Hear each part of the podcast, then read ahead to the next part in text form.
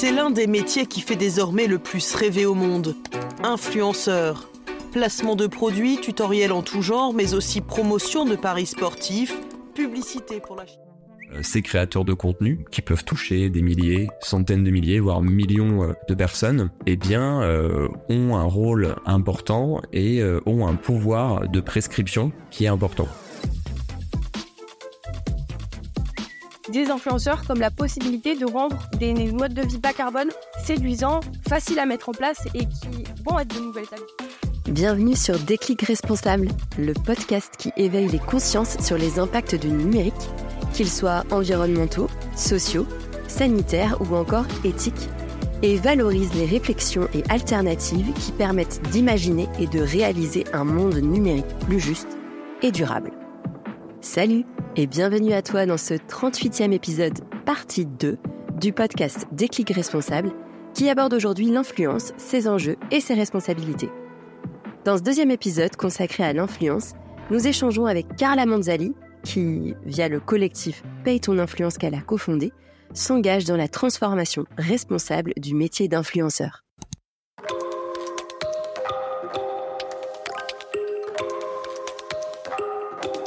Déclic responsable.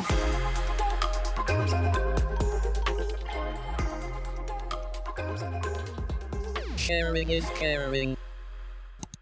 Pour commencer ce deuxième épisode sur l'influence, nous avons demandé à notre intervenante de se présenter.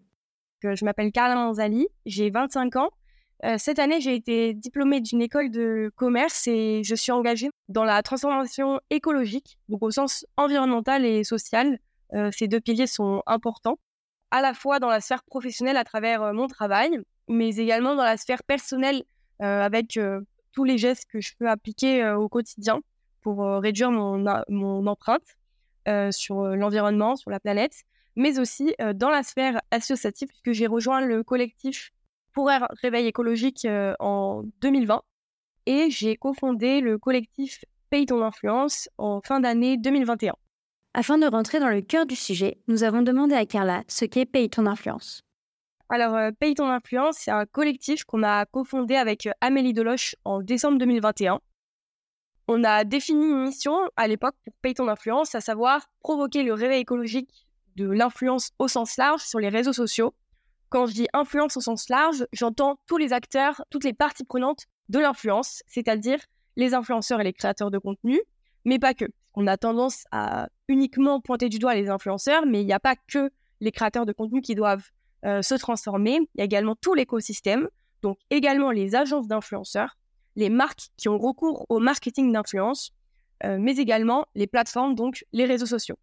Avant de parler d'éveil écologique et de transformation de l'influence, on a d'abord voulu que Carla nous précise ce qu'est l'influence.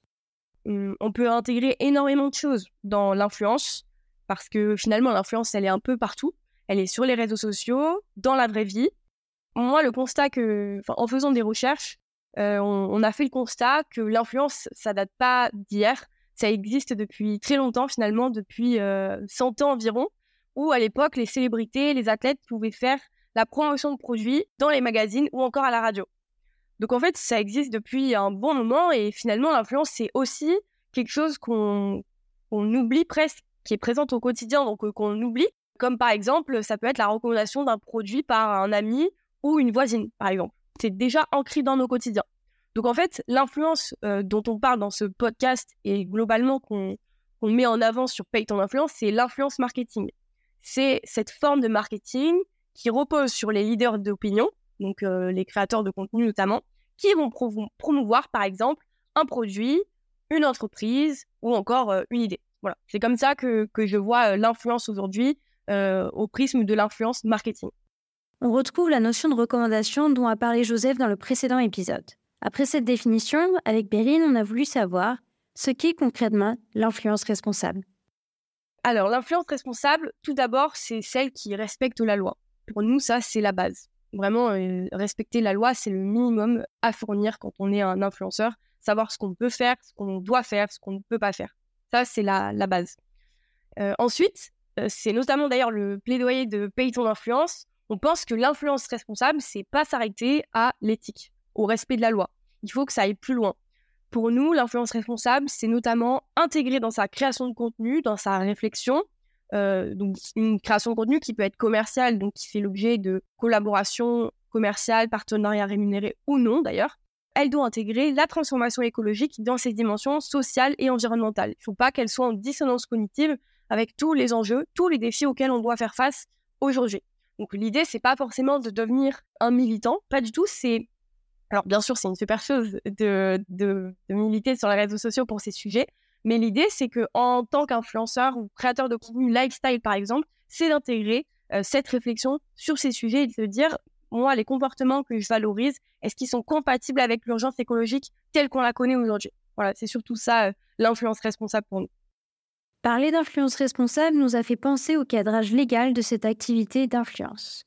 On a donc voulu interroger Carla sur le sujet et de comment elle perçoit cette régulation au regard des enjeux écologiques. Alors en effet, grand moment pour euh, l'influence cette année puisque euh, le 1er juin, du coup, c'était c'était le 1er juin 2023. Coup, il y a une proposition de loi qui a été adoptée par le Parlement à l'unanimité d'ailleurs. Et cette proposition de loi, elle visait à encadrer l'influence commerciale et à lutter contre les dérives des influenceurs sur les réseaux sociaux. Euh, notamment euh, sur les sujets de transparence. D'ailleurs, je ne l'ai pas dit, mais c'est vrai que la transparence fait partie de l'influence responsable, mais c'est aussi lié à des sujets d'éthique. Avec Payton Influence, on a joué un certain rôle puisque on était intégré en fait dans les débats et les sessions de travail de mi-janvier à début mars pour échanger euh, sur ces nouvelles réglementations qui seraient intégrées au projet de loi. Un premier point intéressant, on a un peu intégré les coulisses euh, de, ce, de cette proposition de loi. Et donc, cette euh, loi, elle couvre euh, actuellement quatre thématiques principales. Donc, les droits et les obligations des influenceurs, la protection des consommateurs, la protection de la propriété intellectuelle et la gouvernance du secteur. Et donc, là, on, on se rend compte rapidement qu'il manque quelqu'un dans cette liste, c'est l'écologie, ou en tout cas l'influence responsable au sens de la transition écologique. Et c'est là qu'on a joué notre rôle euh, quand même avec euh, Payton Influence pour euh, pousser le débat sur ce sujet et en fait planter la graine d'une nécessaire transformation écologique du secteur et d'une nécessaire prise en compte de ces sujets dans les différentes pratiques de l'influence. Et moi, qu'est-ce que j'en tire de toute cette période? J'en tire deux bonnes nouvelles. Donc, tout d'abord, le travail de Payton Influence a été repris dans les euh, dans le guide de bonne pratique officiel euh, donc, du gouvernement. En gros, on avait des recommandations écologiques. On avait également publié sur notre compte Instagram charte de l'influence éthique, une charte éthique, et ça a été partagé dans le guide euh, officiel. Donc ça, c'était un premier point positif. On était ravis de voir que le sujet était intégré de cette façon-là. Et autre point très intéressant, c'est qu'au moment de la proposition de, proposition de loi, pardon, un amendement a été déposé visant à interdire la promotion de produits euh, dont la production est néfaste pour le climat et incompatible avec les accords de Paris. Euh, donc ça, pour le coup, c'est un signal assez puissant qui montre que le sujet de la transition écologique commence à émerger dans les sphères de l'influence.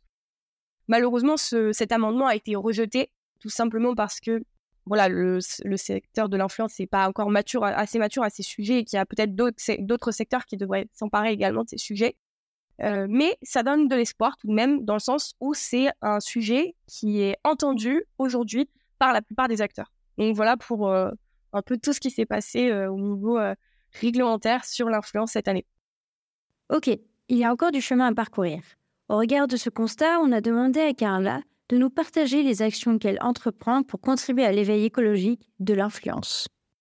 Alors du coup, avec Payton d'influence, la mission qu'on s'est donnée, donc dont je te parlais tout à l'heure, provoquer le réveil écologique, donc qui s'adresse aux influenceurs, mais pas que aux influenceurs finalement, euh, tout l'écosystème dont je te parlais, on s'est fixé finalement trois objectifs euh, principaux qui se déclinent avec des actions associées. Donc tout d'abord, notre première mission, c'est de sensibiliser et d'informer de manière pédagogique sur les comportements non soutenables et incompatibles avec les limites planétaires. Donc ça, c'est un premier sujet. Par exemple, pendant un moment, on identifiait les comportements euh, qui avaient un impact fort dans l'empreinte carbone individuelle. Donc, par exemple, des influenceurs qui se mettaient en avant en prenant l'avion, en prenant des jets privés, ce genre de choses. Euh, mais également sensibiliser sur le greenwashing, que ce soit le greenwashing dans les, dans les, dans les contenus non sponsorisés, mais également le greenwashing qui euh, émane d'une d'un partenariat, d'une collaboration avec une entreprise parce que voilà, les influenceurs peuvent recevoir un brief avec des recommandations, avec des termes qui euh, relèvent du champ lexical de la durabilité, de la soutenabilité, alors qu'en réalité, le produit ne correspond pas à ces critères-là. Enfin, du coup, ça, ça, crée, ça fait forme de, ça, ça, génère du greenwashing sur les posts publiés. Donc, sur ce point-là. Et troisième point de cette première mission, on met en avant les bonnes pratiques parce que pour nous, on pense que c'est une très bonne chose de mettre en avant les choses qui sont bien faites, les bonnes pratiques du secteur pour qu'elles puissent inspirer tous les acteurs de l'écosystème de l'influence. Ensuite, la deuxième mission, c'est de proposer des outils pour faciliter une démarche de transition vers une influence plus éthique, comme par exemple la charte éthique qu'on a publiée l'année dernière. Donc, c'est un template que les influenceurs peuvent réutiliser tel quel ou peuvent s'approprier sans l'inspirer pour éditer, rédiger leur propre charte éthique pour encadrer davantage leur propre création de contenu. Donc ça, c'est vraiment l'idée de pouvoir favoriser le, la transition à travers ces outils-là qui sont simples d'utilisation. Et le troisième point, c'est d'ouvrir un dialogue avec les influenceurs et les autres acteurs de l'influence. Je dirais que c'est un point qui fait beaucoup bouger les choses. On s'en rend pas forcément compte à travers le compte Instagram parce que on a les posts au quotidien. Mais en fait, ce qui se passe, c'est qu'on a également des discussions en privé, disons, avec des acteurs de l'influence euh, avec qui on échange sur ces sujets pour euh, voilà leur euh, déjà présenter notre notre nos partis pris, notre plaidoyer, comment devrait évoluer l'influence. donc avec différents acteurs de l'écosystème et on fait également des on a également des échanges en public donc à travers des lives Instagram avec des influenceurs, des créateurs de contenu qui nous partagent leur prise de conscience, leur passage à l'action, également leurs difficultés à mettre en place tous ces changements, toute cette démarche. Donc voilà, ça c'est les trois principales euh, euh, actions qu'on, enfin les trois modes d'action qu'on peut avoir à travers Paye ton influence. Right click. Hello Sandra, c'est quoi pour toi l'influence responsable? Pour moi, l'influence responsable, c'est montrer le bon exemple c'est utiliser sa voix pour sensibiliser sa communauté et les inviter à remettre en question certaines choses qui sont peut-être devenues euh, banales et courantes. Ça implique donc une réelle prise de conscience sur son impact qu'on a sur les autres, sur l'environnement, et c'est faire la décision de revoir ses choix personnels et professionnels pour s'aligner avec cette réalité. C'est accepter qu'on fait partie du problème pour pouvoir faire partie de la solution et que sans nous, la bataille est perdue d'avance. Pour moi, c'est ça, l'influence responsable. Comment vous décidez aujourd'hui des produits que vous placez? Bah, il y a nos agents commerciaux qui rentrent dans la pièce régulièrement. Parce qu'on a la chance d'être euh, convoité, j'allais dire, mais en toute humilité.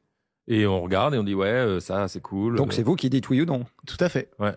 Eh ben, vous pourriez très bien dire, à partir de maintenant, les produits que vous nous demandez de placer, on veut avoir leur bilan carbone. Et puis, en fonction du bilan carbone, vous dites oui ou non on perçoit que les actions de Paye ton influence sont très portées autour de la responsabilité des influenceurs. Or, comme l'a mentionné Carla au début de l'épisode, c'est l'écosystème complet de l'influence qui doit évoluer. On a donc voulu savoir quel est son regard et ses réflexions quand il en vient de parler de plateforme.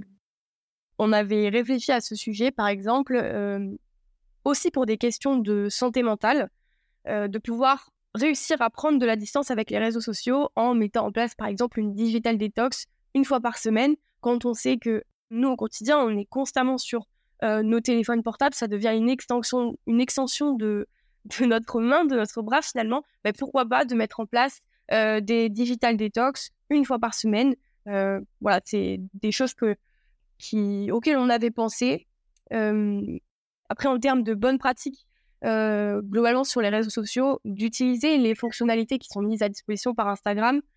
Euh, récemment, euh, voilà, il y a le, la, mention collaboration rémunérée ou partenariat rémunéré qui est disponible. voilà, utiliser les outils mis à disposition par les réseaux sociaux.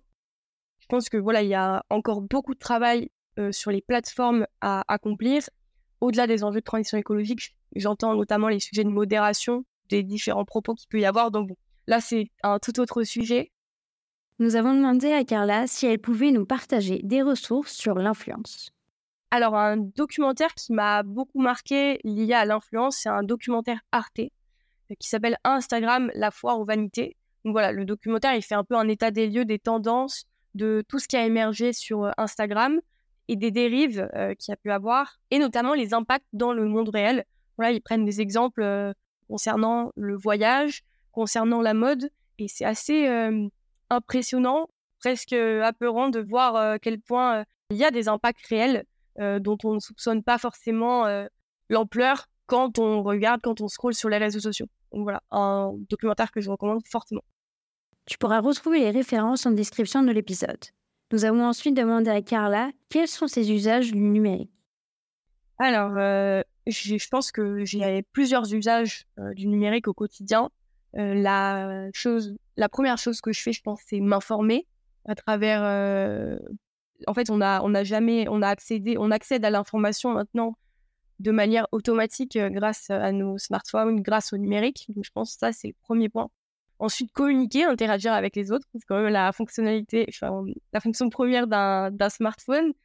Et ensuite, euh, bien entendu, sensibiliser, mais là, je le vois au sens plus large, grâce aux réseaux sociaux. Et d'ailleurs, ça me fait penser à un sujet, euh, on, on m'avait déjà posé la question, est-ce qu'il faut déserter les réseaux sociaux par rapport à leurs impacts? Moi, je pense qu'aujourd'hui, les réseaux sociaux, sont un levier exceptionnel pour favoriser la transformation écologique. Comme je le dirais pour les influenceurs d'ailleurs, je pense que euh, les influenceurs, ils ont, grâce à leur visibilité, grâce à leur grande audience, une possibilité de véhiculer un message à beaucoup de personnes et de faire évoluer les tendances. Euh, donc c'est en ce sens-là que je vois la, le potentiel euh, des réseaux sociaux. Et finalement, si on déserte, si toutes les personnes engagées qui veulent une transformation de notre société euh, sur le plan euh, social, environnemental, déserte les réseaux sociaux, bah, qui prendra la parole pour faire changer les personnes qui sont présentes sur les réseaux sociaux? Donc c'est pour ça, pour moi, c'est très intéressant de, enfin, c'est très intéressant, très important de rester sur les plateformes, tout en préservant sa santé mentale, comme je le disais, c'est pas facile parfois de, de décrocher, mais, mais voilà, il faut rester euh, motivé, engagé sur ce point-là. Enfin, comme à notre habitude, nous avons demandé à Carla de nous partager quelles sont ses bonnes pratiques en matière de numérique responsable j'ai réfléchi à cette question. Je pense que euh, la première chose pour moi qui a le plus euh, d'impact, enfin qui, qui me permet d'éviter un impact sur mon empreinte, euh, notamment carbone, c'est de ne pas céder à la tentation de la surconsommation. C'est-à-dire que je me suis fixé une règle, c'est de ne jamais acheter le nouvel appareil électronique qui vient de sortir. L'idée, c'est de ne pas céder à la nouveauté. Avec les appareils électroniques, je vois ça un peu comme une forme de pression sociale qui va nous pousser à toujours être à la pointe euh, de la technologie, avoir le dernier, euh, le dernier appareil euh, électronique, parfois le, dernier gadget électronique dont on n'a pas forcément besoin. Donc ça, je pense que limiter la consommation, c'est-à-dire acheter ce dont on a vraiment besoin, je pense que ça c'est la première chose que j'ai mis en place dans mon quotidien et qui a beaucoup d'impact. ensuite, l'idée c'est d'acheter euh, dans la mesure du possible euh, des appareils électroniques de seconde main ou euh, reconditionnés. Ça, pareil, pour prolonger la vie des appareils électroniques. C'est important. Donc ça, c'était plutôt sur les habitudes de consommation. Concernant l'usage, bah, je sais que je privilégie souvent les supports audio, audio pardon, plutôt que la vidéo. Et quand je regarde une vidéo, je diminue systématiquement la qualité de la vidéo parce que quand je me suis intéressée à l'impact d'un visionnage d'une vidéo en streaming, euh, j'ai vu que c'était astronomique. Et donc, euh, voilà, l'idée, c'est de réduire au maximum et de favoriser l'audio dans la mesure du possible. Et après, sinon, d'autres actions, euh, on va dire, du quotidien. J'éteins systématiquement mon appareil, enfin, l'appareil électronique que j'utilise, par exemple, mon ordinateur, mais ça, c'est surtout pour prolonger sa, sa, sa, vie, quoi, finalement, parce que c'est que laisser son, ordinateur en veille, bah, c'est ça le détériore finalement. Faire du tri régulièrement dans ses mails, privilégier l'envoi de pièces jointes via des liens, par exemple. Ça, c'est des choses que je fais depuis des années. Ça permet d'éviter des impacts négatifs, mais voilà, il faut, il faut pas. les dernières actions que de citer, c'est vraiment. on peut commencer par ça, mais il faut pas s'arrêter à ça. Pour moi, le, le plus gros, le, le plus gros de l'impact qui se joue sur l'achat de nouveaux appareils électroniques. Pour finir, nous avons voulu savoir quel regard Carla porte sur l'avenir du numérique et de l'influence en ligne Je pense que je vais d'abord commencer par le numérique parce que le regard que j'ai est un peu négatif, enfin pessimiste. Globalement, de ce que je constate de l'empreinte numérique et des enjeux liés au numérique, c'est qu'il y a une pénurie des matériaux et des ressources dont on a besoin pour tous les appareils électroniques qui incarnent le monde du numérique, ceux qu'on utilise au quotidien. Donc là, je te parle de smartphone, je te parle de télé, de d'ordinateur, mais euh, d'autres appareils électroniques qu'on pourrait utiliser, par exemple, dans la santé, des machines, par exemple, pour faire des diagnostics, voilà, tout, tous les appareils qu'on peut utiliser, qu'on soupçonne pas forcément parce qu'on les voit moins, mais dont on a extrêmement besoin.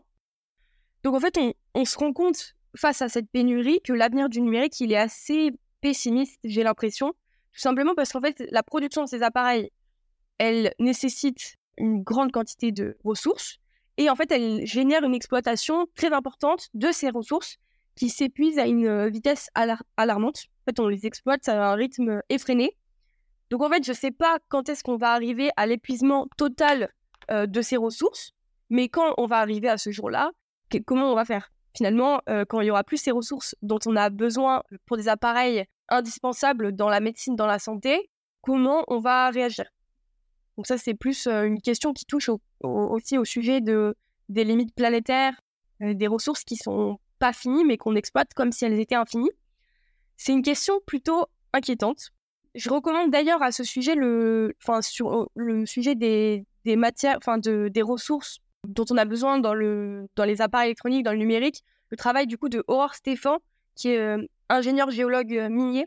Son travail est très éclairant et il détaille d'ailleurs euh, l'ampleur de la situation qui sonne un peu, euh, bah, qui, déclare vraiment l'urgence autour de ce sujet. Pour moi, il faut en revanche pas abandonner. Il faut toujours être dans l'action, donc sensibiliser, donner de la visibilité à ces sujets, à cette urgence, donc continuer à communiquer, véhiculer tous les gestes qu'il faut adopter au quotidien, donc ce dont on vient de parler tout à l'heure. Et pour moi, un levier qui peut euh, favoriser ça, c'est l'influence. Donc du coup, je vais terminer sur une touche un peu plus positive. Euh, l'influence pour moi, l'avenir de l'influence, je le vois euh, de manière optimiste parce que je pense qu'il y a complètement la place pour des nouveaux leaders, enfin pour des leaders d'opinion qui vont s'emparer de ces sujets, qui vont promouvoir des modes de vie bas carbone. Et ça, c'est pas, il n'y a pas que moi, il n'y a pas que Payton Influence qui le dit. Il y a également les scientifiques du GIEC qui l'ont mentionné dans le dernier rapport. Euh, voilà, en disant que les influenceurs avaient enfin, les leaders d'opinion avaient cette capacité à promouvoir des euh, modes de vie euh, et des, enfin, des modes de vie bas carbone. Donc, c'est en ce sens que je garde espoir, parce que l'influence incarne vraiment un levier de transformation écologique puissant. Et, voilà, moi, je, vois l'utilisation des réseaux sociaux, des influenceurs, comme la possibilité de rendre des modes de vie bas carbone séduisants, faciles à mettre en place et qui vont être de nouvelles habitudes. Certes, il y a un temps euh, nécessaires pour mettre en place de nouvelles habitudes, mais une fois qu'elles sont mises en place, c'est des habitudes qui vont pas forcément affecter notre bonheur. Aujourd'hui, dans les médias, on associe souvent l'écologie à des sacrifices, des contraintes, et il n'y a pas assez cet imaginaire, on va dire, positif de l'écologie, qui montre qu'on peut, qu'on peut, euh, qu'on peut vivre tout à fait euh, dans de bonnes conditions, heureux également, en ayant un mode de vie sobre, bas carbone. Voilà, donc c'est pour ça, c'est c'est finalement un moyen pour euh, y accéder, l'influence, et notamment l'influence responsable. Dans cet épisode, nous découvrons le rôle que les influenceurs et influenceuses peuvent, voire doivent, endosser pour contribuer à la transition écologique. En effet, aujourd'hui, notre imaginaire collectif est nourri par les vidéos YouTube, les photos qu'on retrouve sur Instagram ou encore les short vidéos de TikTok qui nous font miroiter des vies rêvées, souvent éloignées des enjeux environnementaux de notre société. Ainsi, un influenceur responsable devrait éduquer et inspirer à adopter des styles de vie justes et soutenables, sans parler de son devoir de mener ses activités de manière éthique et transparente. Aujourd'hui plus que jamais, il est nécessaire à l'humanité de cultiver son imaginaire pour réinventer le système actuel. On espère que cet épisode t'a plu et t'a éclairé sur ce nouvel enjeu d'un numérique qu'on espère plus durable. D'autres épisodes arrivent bientôt et pour te tenir au courant, N'hésite pas à nous retrouver sur LinkedIn sous Tiffen Brigand et Perrine Tanguy ou sur les pages LinkedIn et Instagram de Déclic Responsable. Enfin, si tu as aimé cet épisode, n'hésite pas à le partager et à mettre 5 jolies petites étoiles sur ta plateforme d'écoute. On te souhaite de passer une belle journée et si toi aussi tu souhaites faire partie de la solution, tu peux t'abonner à des influenceurs ayant signé la charte éthique de l'influence. À très vite!